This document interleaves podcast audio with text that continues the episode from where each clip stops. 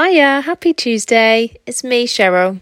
I'm just here today to talk about trying to have a positive influence on others through your personality online, especially when you're using social media.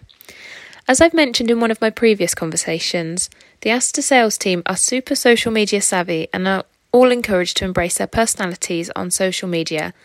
And one platform that this works really well on is Twitter. If you've come across any of the Aster Sales marketing team on Twitter, you may have come across the hashtags Go Girl, Lauren Loves, Savvy Working Mum, Charlotte Outdoors, just to name a few of our personal hashtags that enable us to give an insight into who we are as individuals and also just to show some personality on social media. One thing I enjoy on Twitter is to take away the corporate approach and show more of who I am as an individual and also what I enjoy.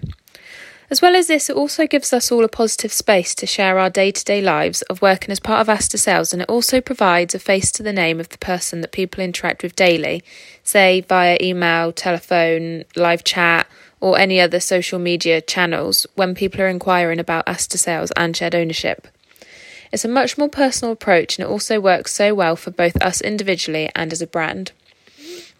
One thing I personally love to share on Twitter is my well-being journey, such as what I find benefits me both mentally and physically, and hopefully helping to influence people to find what they find helps themselves too. Sharing my enjoyment for exercise and doing things that make me happy has also enabled me to join different networks of people who enjoy the same things, such as, for example, the Comms Hero running group. One benefit of this is if you need any sort of advice or anything, you can put a question out on Twitter and you can be sure that you'll literally have the answer almost instantly.